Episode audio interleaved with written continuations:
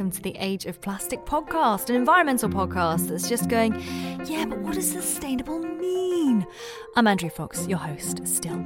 Slightly different episode today because this is the live episode from Pebble Magazine's Future Fest, which happened last month, their online virtual festival. So if you missed out on a ticket, uh, this is my chat from the podcast stage with Sue Campbell from award-winning plastic-free, vegan and cruelty-free solid shampoo and conditioner brand Kind two, and the founder of Bolt Beauty, which launched in twenty twenty, Lisa Sexton. They do amazing little pods that biodegrade, that are made of seaweed, that have got all your skincare needs in. Now, we ask in this discussion what the future of sustainable beauty looks like, a beauty version of fast fashion might be, and the kind of contradictions within sustainability when it comes to our bathroom cabinets. So obviously, this was a live chat. Ignore any discussion of chat boxes because you're listening on your fave podcast app right now. And stay tuned to the end of the episode to find out about our final episode in this godforsaken year that is twenty twenty. Hello and welcome back to the podcast stage. Uh, in just a moment's time, we'll get started with the Age of Plastic podcast um, with Andrea Fox. Uh, in the meantime, I just want to say thank you so much for joining us for Future Fest this year uh, by Pebble Magazine, which has been made possible by our sponsors, who are Treedom, Karma and Borough Wines. Uh, we're also partnering with a wonderful app called Geeky, which helps you understand, track, trace and reduce your carbon footprint. So I'll pop a link to that app in the chat in case you want to check that out. But without much more further ado, I'm going to pass over to Andrea. Hi, hello, thank you so much for joining me. Hi there. Uh, welcome along to the first virtual Pebble Magazine Future Fest. I am presenter and broadcaster Andrea Fox. I'm the host of the Age of Plastic podcast. I hope you've been enjoying all of the talks so far this weekend. I know I loved uh, Treedom yesterday. Lily Cole and Hubbub were some highlights for me. And I'm looking forward to hearing from some female founders a little bit later on from Borough Wines, so that'll be good. Um, we're recording live on the podcast stage now for the Age of Plastic podcast. It's going to be officially available to you exclusively as a download for the next two weeks. Feel free to say hi in the chat box. Um, and if you have any questions as well for my guests, uh, let us know in the Q and A box. Um, now, um, this uh, lots of our discussion today is going to be around sustainable beauty, but I think a lot of the questions are going to be um, very prescient for all industries, really, and especially for anyone if you're thinking of founding your own sustainable business. I think it's going to be really interesting, so pop any Q and A's in the Q and A box. Now, this festival is, of course, all about imagining what a carbon neutral world would look like from our homes, our cities and our lives. And in this podcast, we're going to laser in on just one of those areas. Um, it is the bathroom. Frankly, it's the bathroom cabinet. Uh, that's what this talk's all going to be about. Uh, so what exactly is the future of sustainable beauty? What are the contradictions around some of the issues when it comes to sustainability in our bathroom cabinet? Cabinets. I'm a bit of a fan of uh, hashtag self-care and beauty, so I wanted to get two brilliant podcast guests that I've spoken to before on the Age of Plastic podcast to join me on this panel. They're both female founders, they both switched careers into the crowded and competitive world of beauty, and they both put sustainability at the heart of their brand. Uh, my first guest is Sue Campbell from the award-winning plastic-free, vegan and cruelty-free solid shampoo and conditioner brand Kind two, who you may have seen in the ethical marketplace. Hi Sue, good morning. Hello, how are you? Thank you so much for joining me. Um, also joining us is the founder of Bolt Beauty, who launched in March this year. Yeah, tough time. Um, now, Bolt Beauty provides eco-friendly, biodegradable seaweed capsules from everything from cleanser in them to moisturiser, and they've committed to be a carbon-neutral company. Lisa Sexton from Bolt Beauty, thank you so much for joining me. Morning. Hi, good morning. Lovely to see you both. Thank you so much for chatting to me. Let's get right into it then, because you've both founded these companies. And I remember yesterday, Georgina Wilson-Powell, she was talking about um, the decisions that you need to make when it comes to shopping. You can't get everything you want sometimes. Do I worry about food miles? Do I worry about it being covered in plastic? So what was the journey for both of you? Because I think you've you've kind of concentrated on slightly different things. I know, Sue, the plastic waste for you was a very personal story, wasn't it, with Kind two? Yeah, absolutely. So I was living in Hong Kong, and you go to the beach a lot more in Hong Kong than you have the opportunity to do here, certainly from London, um, and seeing plastic in the water just literally everywhere, not just in Hong Kong, but all over Asia, some of the most remote places we went to. It just really struck me how the scale of the problem is enormous and how it just didn't appear to be getting any better. And in fact, I really just thought, if we don't do something, and the, that's the collective we, it's going to get worse. And that then led me to think, well, who's we? Maybe that's me. maybe I should do something. Um, and it just set me off on a whole journey thinking about, you know, what could I personally do that would have more impact than just my own recycling? Yeah. And I guess it's a, a longer story, but really that's, and even today when I see plastic pollution on the beach or in a, a wildlife area or anything like that, I'm heartbroken. Yeah, it is. It's heartbreaking, isn't it? And Lisa, over to you then, Bolt Beauty. You've gone with carbon neutral, but tell us a little bit about your journey there. Yeah, so I guess um, my journey was a little bit different, and mine started out more about um, a personal need, which was um, quite selfishly, how do I travel with great cosmetics? And it's really hard because either you buy these, you know, beautiful jars of product and you end up decanting, and, you know, busy working women don't have time to do that, and hygienic, there's so many issues with it. Or I would find myself buying um, plastic minis from a brand that shall not be named, um, but are not even recyclable based on the uh, way that they make the uh, packaging. Um, and they're very expensive. And I just kind of had enough. And so I figured that actually, could we create something that's really designed for women and how we live our lives, which I think is a lot of travel, hopefully, well, not right now, and twenty twenty has uh, been an interest. Slightly less than normal, isn't it? A little bit. Definitely, or even just, you know, um, going to the gym and having your makeup routine and your cosmetics with you. Or I remember in my twenties, it would be, you know, go and stay at my boyfriend's house, and you'd suddenly have a giant, you know, he'd think, goodness me, is she moving in? Like, what's going on? It's like a big hockey bag that you've got to carry around with you. Yeah, yeah. Exactly. Um, And so my, my journey was very much about how do I solve that problem? And then as I was doing it, um, it was really important to me that we try and create as sustainable a product as possible. And I mean, sort of, it, it's interesting how life does these, you know, full circles. The, um, the, the seaweed that we make our capsules from, I actually set up some of the first seaweed farms um, that, that uses this stuff, you know, twelve years ago when I lived in the Philippines. Um, doing conservation work out there, and it's amazing now how we can use this material that I got to see, you know, firsthand how incredible it is, um, not just from a sustainability perspective, but for me it's a lot around human rights and economic development and opportunity and what that does uh, for people.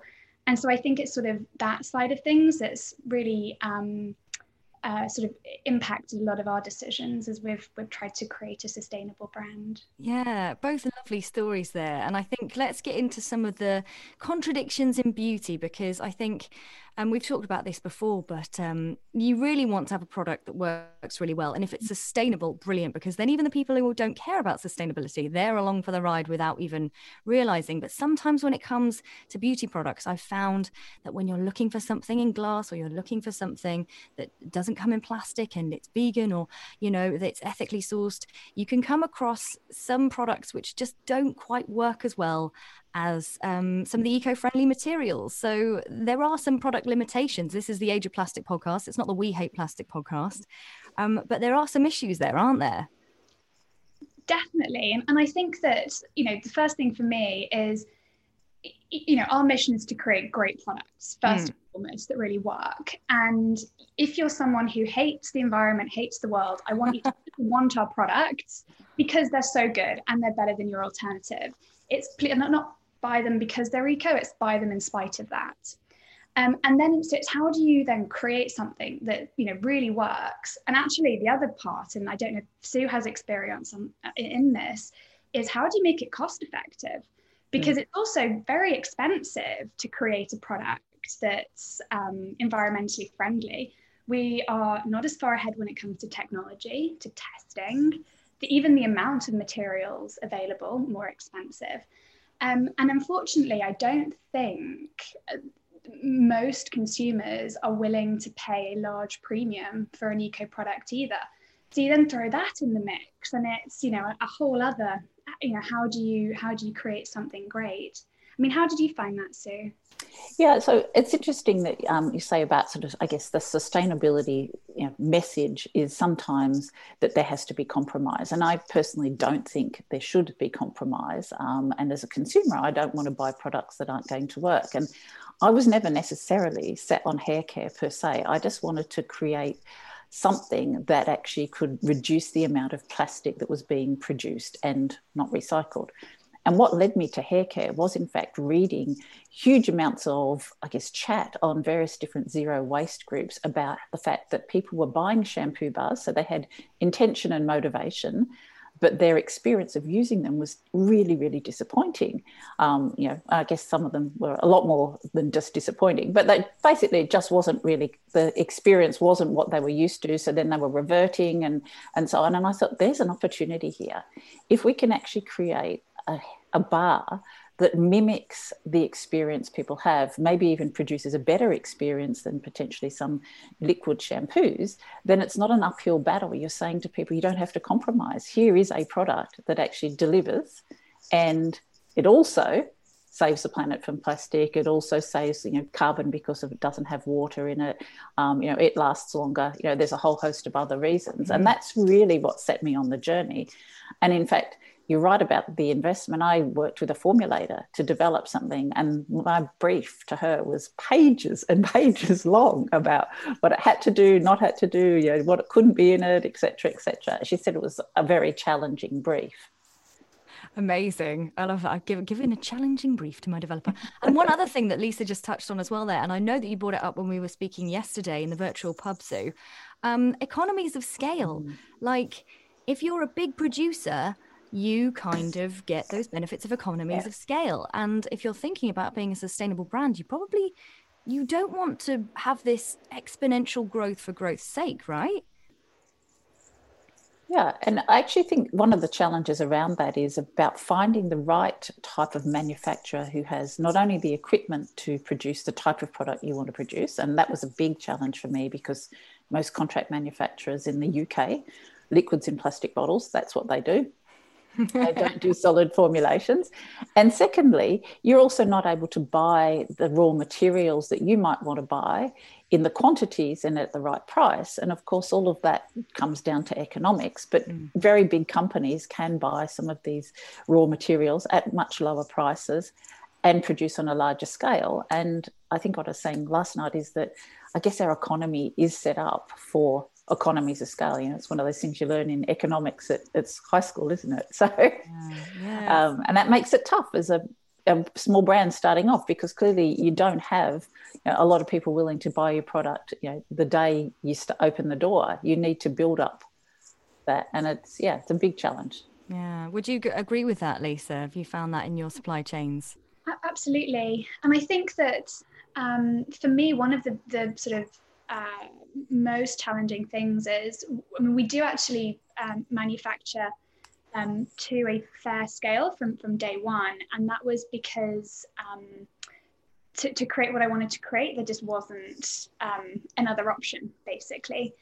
Um, but the thing that I found really difficult is around vetting raw material suppliers, yes. ensuring that you're getting the correct assurances from them, how they're working their supply chains. And we have about maybe just under ninety different uh, suppliers for, for um, you know, across all the product range. Wow. And uh, just doing something like, are you cruelty free? You would not believe the amount of time and effort that we spend just verifying if they're cruelty free. And actually, I spent my day yesterday going over our um, annual Leaping Bunny attestations, where every supplier has to say, we are cruelty-free, or mm. we do test on animals. And, you know, when I thought, naively went into this, I thought, well, we've got the cosmetics regulation, we're all, they're all European suppliers, we're not, we're not going to animal test at all. This, this is easy. This is a box-ticking exercise. I could not have been more wrong. Wow. Um, it really isn't the case. You get these statements from suppliers saying things like, um, we, uh, we comply with the cosmetics regulation. And the cosmetics regulation doesn't fully ban animal testing. And actually, we then had another supplier that sent me a statement yesterday saying, oh, we did a test on animals. My heart stopped. Mm. And I'm like, oh gosh, okay, it's a material we don't use, but now they're on our, you know, we don't, we did not use that material. We now would ban them as our list of suppliers generally. And you're like, how is this happening? You know, we're going through these things with a fine tooth comb and have very little negotiating power to say, please don't do that. Mm. And, you know, if I was L'Oreal or Estee Lauder and I turn around and say, you know, I don't care if you can test on animals under REACH, which is the chemicals regulation that permits that. Um, I don't think they'd do it. Um, unfortunately, you know, my buying power isn't enough. And actually, it's it's just painful getting the information from them rather yeah. than forcing positive change. Yeah. Do you think that there needs to be a bit more um, concentration on uh, the ethical supply chain when it comes to beauty? I'm thinking like you, you've talked about some of your suppliers there. I think everyone will know about palm oil, about mica. I think Lush don't use mica, that glittery stuff, because it's very hard to guarantee that there's been no child labour involved. So mm-hmm. is it sort of the next thing the beauty industry really needs to crack down on to get to some kind of carbon neutral, really sustainable industry? Mm. I mean, I think it's a, it's a really difficult question. And actually, and this is, again, sort of going back to my experience working with people in, you know, incredibly poor communities in southern Leyte in, in the Philippines, where, you know, fishing, and we're talking fishing to feed family, not even fishing to sell, to get an income, was, you know, the, the, the standard. And I, I think that we have to be really careful against, um, you know, banning ingredients and going, we don't use X because it has negative associations in the supply chain. I think actually what I really believe in is trying to use our voice. And, you know, I do believe social media is a, a leveling platform for people to say, you know what, this is what's happening and it's not good enough. How can we enforce positive change by, you know, paying a fair price, by ensuring that we are putting measures in to, you know, prevent child labour and uh, poor working conditions, forcing pregnant women to go and, you know, cultivate seaweed. And, you know, th- there is limited success that you can have from day one. But I think the more that we talk about it, and we, we you know, we, everything we, we do will pay, you know, the the price to have the ethically sourced whatever it is. And we do, you know, full modern slavery statements from all suppliers, and we do as much vetting as we can. Do I honestly believe that my supply chain is completely free of any sort of human rights abuses? Probably not. And that's wow. really devastating to hear. Mm. But sadly, it's almost an impossible task. And I sort of think we're better off being honest about that, owning it, and trying to push people to make positive change than sweeping it under the carpet or going, you know, I'm not going to use ingredient X because it has a negative connotation. Mm. So I think if we do that, we're actually in quite a poor position where you're depriving people of potentially the only income that they might have, and that that chance of economic development. Yeah, it's it's it's a murky and difficult world, isn't it? Sue, what are your, some of your thoughts on thoughts yeah, on that? I think, I mean, as a small producer, I agree about there's a balance of power that's nice and makes it really difficult for somebody. You know, if you start asking lots and lots of questions, you know, you're not always convinced that you have enough power to really get to the bottom of the answer. Um, you know, there are many layers within almost every supply chain. And, you know, we worked really hard with our manufacturers to make it as transparent as possible. But I also completely agree with Lisa.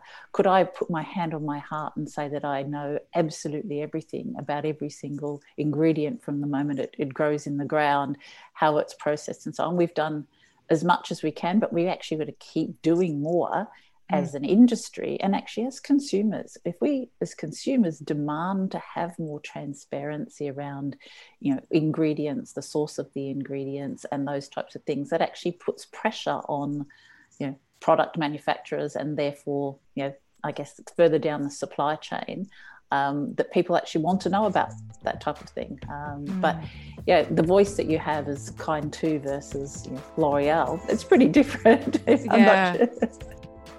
This Christmas, let's green the planet. Forget socks and instead give the greatest gift, a magical carbon trapping anti-climate change contraption. A tree. Treedom have spent the past ten years working with N G Os and farmers in seventeen countries, planting indigenous species of trees, creating jobs, as well as focusing on tackling issues from hunger to gender equality. So far, Treedom have planted over one point four million trees. That's a lot of carbon offsetting.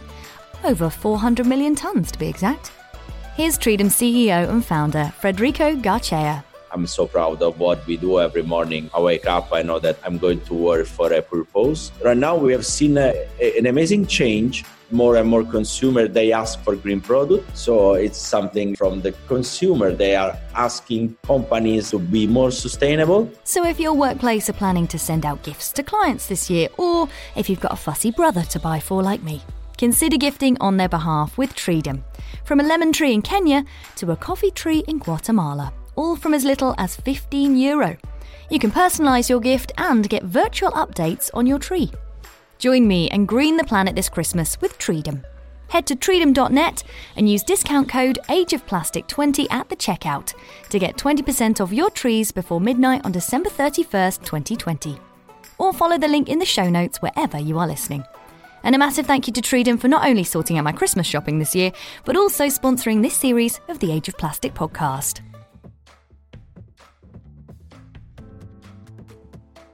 Yeah, no, it's it's so interesting, isn't it? And um, I and I wonder as well about uh, like the fashion industry seem to have really they're really getting better at this, and we hear this phrase fast fashion, but I wonder w- when the beauty industry is going to kind of crack down on this more and give it the same sort of publicity that the fashion industry has. Um, and we were talking just before we came on, like, is there even a version of fast fashion when it comes to beauty? What do you both think about that? Yes. Who would you who who or what would you say is like the fashion fast fashion version oh, of beauty then, Sue? Oh, I think it's um, probably things like yeah cheap makeup. Yeah, there is lots of cheap makeup available in the marketplace. Um, it's the sort of thing that I guess because it's cheap, people probably buy it and see it as being really disposable, and mm. then you know it just languishes in a drawer for years. Um, I'm often horrified if I, I see photographs of um, you know beauty influencers with a, a bathroom cabinet full of you know four thousand lipsticks. And I mean, how many faces do they have? Exactly. You know? Um, and I guess that's the whole thing about fast fashion, isn't it? It's you know it's kind of mm. it's very you know, here now, what's in fashion today type of thing. Um, and I guess the same goes with makeup. But then yeah, uh, buy less, what... buy sustainable is the yeah. true of every industry, right? Yeah. But then I'm looking at it from my own personal perspective. You know, I'm not a fifteen-year-old girl who wants to try you know Halloween makeup. Um, yeah. yeah. So yeah, that's what I think is probably our. Lots of that's churned out. It's all in plastic packaging. It's exactly, yeah. Got... That probably isn't recycled because we sort of forget about so much yeah. of it in our bathrooms, don't we, as we've heard yeah. so often. Lisa, what about fast fashion and beauty for you? Yeah, really tricky. I think I was thinking about this actually since we sort of had our um, pre-air uh, con. We're having an answer before we came live. Actually, maybe for me it would be something like, and I am guilty of this, is plastic travel minis. Because they are the thing that, you know, I've had it before where I'm, was well, not not now, but, you know, in, in a past life where I'd be traveling for work, you go, oh, bother, I've forgotten my shampoo or whatever. You go to the, um, you know, Boots or whatever it is in the airport and you just dump them in your bag. And it's you like know, pick and mix. I'm like, I don't know, it's bad, it's bad, but I can't exactly. help but go to the. It's, I don't know what yeah. else I'm going to do, and I've got to look professional when I get into the meeting, and you know, I can't go in with greasy hair or whatever it is. This was before I met Sue as well, I have to say. But, you know, like I said, in a in a past life, um, this would be what I would do, and you know, I wonder if it's things like that where actually I, I do, and I I see them as. Or used to see them before I sort of started Bolt Beauty and got into this as very disposable items. I wouldn't even mm. care if I would use it all.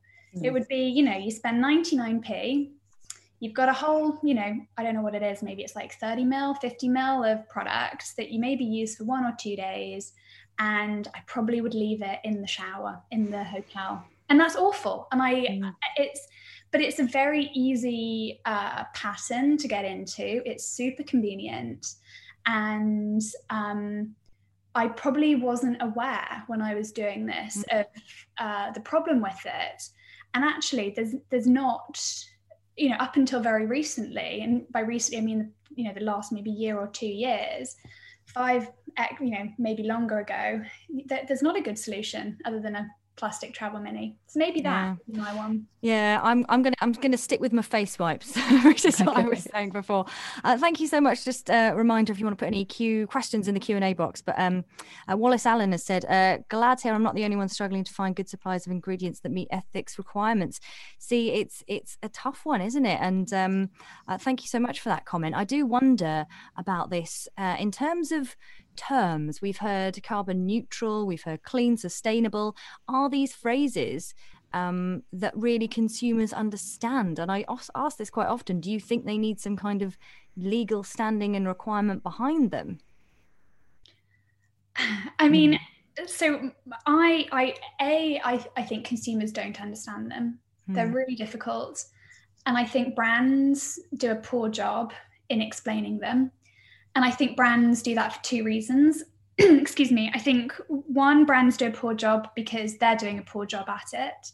And so you have to try and, you know, shoehorn whatever it is you actually do do into something that, you know, works in line with whatever marketing buzz state buzz. Like the, the dirty, was it the dirty six, the dirty eleven, Sephora's mm. like clean, like what mm. is clean? What does that mean? It's absolutely sweet nothing. um, or, you know, um, we are, we have completely um, eco products because they're all recyclable, and yes. you're like, okay, but you know, a the consumer has to know how to dismantle your like pump action bottle made of multi components, and you know, what's the recycling rate? There's so many, so many things that I think is is quite negative. Mm.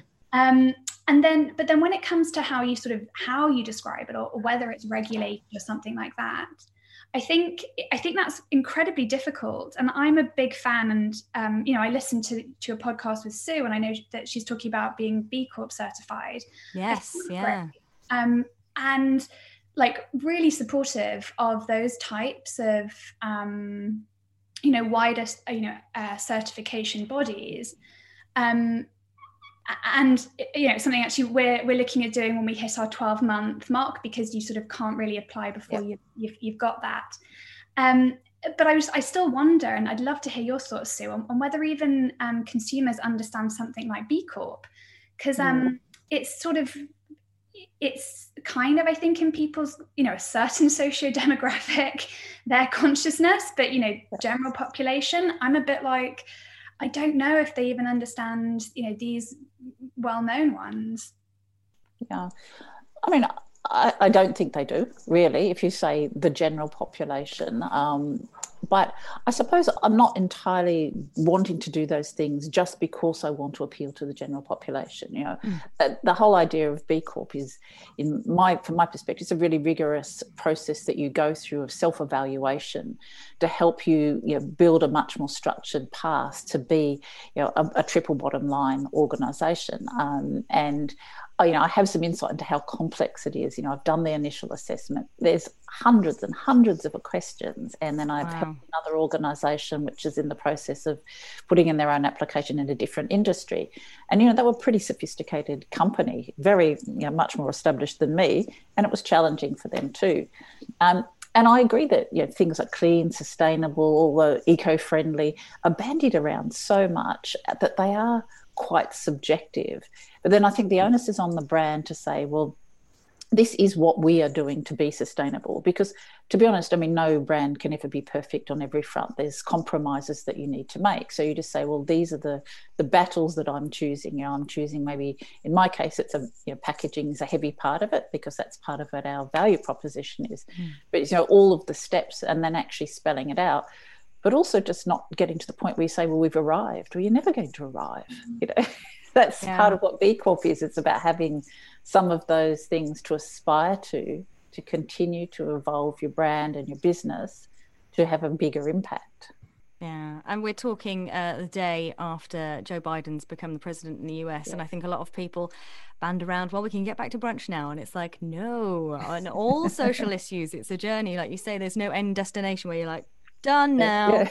And, and, you know, like the carbon neutrality, that that thing is a whole balance, right? That's why you chose not to go with glass and went with plastic mm. in some of your products, right, Lisa? Exactly. I mean, and for us, and I'm aware this is a little uh, controversial for a sustainable brand, but we um, we do, we use a P E T G uh, jar with P P lids. And uh, is it the perfect solution? No, it's the perfect solution for now. Um, these are designed to be used for life, and uh, you know, we do uh, replenishment in uh, fully compostable bags. So we sort of see it as being, you know, for me, plastic is a great material. It's just human beings don't use it very yes. well.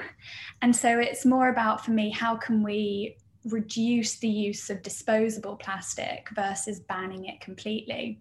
So, you know, we do controversially use plastic. We're working at the minute on ways that we can um, uh, look at other uh, ways of um, creating our jars. We're looking at post-consumer waste. Unfortunately, it's hard to make sexy looking products because mm. of um, technical constraints. Um, We're, and actually, sort of as you mentioned, the, the reason we did that versus using glass jars, which I was actually pretty adamant on, we had um, prototypes all made in, in glass, was because we did um, a carbon impact assessment. So we're carbon neutral across our manufacture operations and distribution, which is uh, one of the most complicated things I have ever done in my life. Um, and it just, by the time you add up, the uh the the manufacturing process, and actually the big thing for us was shipping, mm. that by the time you take the glass jar from the the location mm. where it's made to just to filling to fulfillment to the end customer, I couldn't justify creating a glass product over a um P E T G P P product just because of that increased carbon footprint. Yeah, um, it's one of those contradictions, right? Yeah. Isn't it? Yeah. Very difficult though to say in a uh, Instagram, you know, thirty seconds to get your attention soundbite. Sometimes I wish I'd have, you know, not done this and been, rather than be like, well, yeah, we do use plastic, but if you actually do your full impact assessment, it's not as bad as you think. Here's you know? my ten-page assessment I'm going to email and put it on Instagram. And that's why it's, you know, it's tough for consumers, because then you say, you know, carbon neutral, and they go, kind of know that's something to do with greenhouse gases and global warming, but I'm not sure what. And it, it's really difficult. Like, yeah. it's, it's a tough topic. So uh, let's just touch on like the circular economy then. In beauty, what does that look like? Does it look like all of us taking all of our plastic back to Boots, or there being no plastic in Boots? Does it look like Loop? What do you guys think? Sue, what are, what are you thinking on circular economy and beauty? I mean, I think there are some products um, where it actually really works to do refills and, and so forth. But then, you know, the hygiene thing is something that you need to be really conscious of in beauty products. Um, and it's not something to be sort of dismissed as unimportant, because actually that can have serious consequences. Um, and, you know, I guess it's hard to say that recycling in itself is not bad. It's just probably the way we manage it or don't manage it. Yeah, I mean, I should throw in a stat. I mean, I think it's nine percent of plastic uh, is recycled, and glass is still only fifty percent. Mm. So I think it's thirty-three actually in the U K. Oh, is it? In yeah. the U K? Yeah, we were looking at these stats for the day, but I mean, different, yeah. different ways of calculating it, hey? So mm. yeah. Yeah, but there are some products that obviously require, you know, to be in a sealed unit in order to be effective, because mm. the, you can't have the risk of contamination. Um, I guess, you know, part of it really for me is about simplifying your routine to the point where you're using, buying only things that you use mm. and using all the things that you buy. Yes. That's yeah, that's the most sustainable yeah. way, right? Yeah. Such a, yeah. Um, I wanted to just uh, do what we always do on the Age of Plastic podcast for everyone listening. We always ask guests two questions. And I know you've both answered this because I've spoken to you both on the podcast before. Uh, so do go and check that out if you want to hear from Sue and Lisa a little bit more. But um, it, plastic is a good item. We're just using it incorrectly and we don't think about its end life cycle. How amazing if every plastic item was made one hundred percent from recycled plastic. Um, so your both of you, your fave plastic item, please. Some plastic in your life that you go, thank the Lord for plastic. Um, um, go ahead, Lisa. Sorry. Mine, I can't remember what I said last time, but um, so I don't know if I'm being consistent or not, but mine is probably sunscreen. I just think, you know, as a sort of beauty junkie, um, It's so important to wear a sunscreen. Please do it. So good for, you know, if you're vain, do it because you're vain. If if you're doing it for health reasons, it's just, it's so important to, to look yeah. after yourself. And sadly, it's, um, I have never come across a decent sunscreen that is not housed in plastic. Although hopefully we'll be launching one next year if we can uh, get all our regulatory approvals uh done. Um, that would be amazing. Yeah, it's one of those things that I still allow myself in plastic, because I just think, again, like all of the yeah. health things to do with plastic that we've had with COVID this year, the trade-off is plastic in health. Yeah, exactly. It's the trade-off I'm willing to do. Um, Sue, what about you? Your favourite plastic item? I, I was thinking, oh, what did I say last time? And I thought, oh, I think I said my contact lenses. But of course, um, during lockdown, I'm wearing them today, but I haven't worn them very much. I've been wearing my glasses. So, so then I was thinking, you know, what's really important to me at the moment is actually my computer. Mm. Because of lockdown and feeling a lot more isolated, and of course, you know, running an online business, that, you know, if I didn't have that piece of equipment, I basically could barely function. I'm not talking to my friends. I'm not. Well, I wouldn't be interacting with both of you, um, yeah, and I wouldn't, wouldn't be able to run my business. Yeah. It's it's essential, and it probably even more so at the moment, because you feel like you're sort of trapped in your house with this portal to the outside world, and that's what this is. Amazing, both excellent ones. And also we always ask our guests their environmental hero. So uh, Lisa, your environmental hero, please. I'm pretty sure I said this last time, but Anote Tong, president of Kiribati, one of my absolute heroes. Um, he campaigns rigorously for his people, and I just think, I mean, I could, I'm, you know, I think everyone probably listening to this is, is in a real position of, of privilege, and, you know, could not imagine losing our homes, could not imagine losing our homes because of rising sea levels. Mm. And I think that, that so often we, we forget that actually there are people out there that are going to lose their nation. You know, th- think of the trauma over Brexit and, you know, people's strong feelings around that. Forget if the U K was being wiped off the map completely. Mm-hmm. Um, so uh, Anote Tong, um, I think, has done just the most remarkable work for raising awareness of his people and, you know, the difficulties they go through. And I, I, I really hope that the world can can cooperate so that we don't lose, or they don't lose their country. Yeah, no, that's a, that's a really amazing one. Uh, Sue, as well, your environmental hero, please. Yeah, so one of your former guests, um, and a bit closer to home, so Ella Daish. You know, I think it's really interesting. You know, all of us feel a bit frustrated that what can we do as an individual? And what she has done through her activism is actually get companies to change things. Big, powerful companies that resisted. Um, and if, I guess if you haven't listened to her podcast episode with um, yes, Andrea, you out. should. Um, but she's managed to convince Sainsbury's, Aldi, Superdrug to remove plastic tampon applicators. I mean, that's awesome. It's amazing. That's impact. It's, and, you know, she she honestly did it by, she was a post woman, and she just kept seeing all this litter, and she was thinking about plastic that you use for literally seconds. And she was like, that's that's a real easy one. She was just, that is what she's dedicated to now. Do go and have a look at the links in the chat box if you want to subscribe to the Age of Plastic podcast, and you can go back and listen uh, to that episode. And if you've enjoyed this chat about beauty, coming up in this series that we're in at the, ma- the minute of uh, Age of Plastic podcast, you can find out how to have a sustainable trip to the hairdresser as well, um, because uh, I'm chatting to Fry Taylor from the Green Salon Collective very soon on the podcast. Uh, thank you to Lindsay as well in the chat note, saying uh, Ella's one of our, our local heroes here. Yes, she's brilliant, isn't she, here in Cardiff. I think she's actually just moved to my old ends, uh, Lindsay. She's in Brighton now, so there you go. I'm going to claim her now. Um, thank you so much for joining me on this panel chat here on the Age of Plastic podcast. Lisa Sexton and Sue Campbell, thank you so much. Thank you. Thank you. Thank you so much, everyone who tuned in. I hope you really enjoyed that. I've really enjoyed chatting uh, to my guests today and talking all about sustainability. And I hope you enjoy the rest of the sessions today. I think I'm definitely going to get in on the uh, female wine producers a little bit later on for Borough Wines. Yeah? Be there. Be there with something stronger than water. Yes. Awesome. Thanks so much, everyone. Cheers. on your next episode of the Age of Plastic podcast, the final roundup of this series with some exclusive snippets of the chats that we've had throughout the series that I just couldn't get into the episodes, plus hear from our sponsor Treedom's founder, and I've got some sustainable Christmas gift ideas for you and what to expect in the next series. But until then, good luck avoiding Amazon with your Christmas shopping.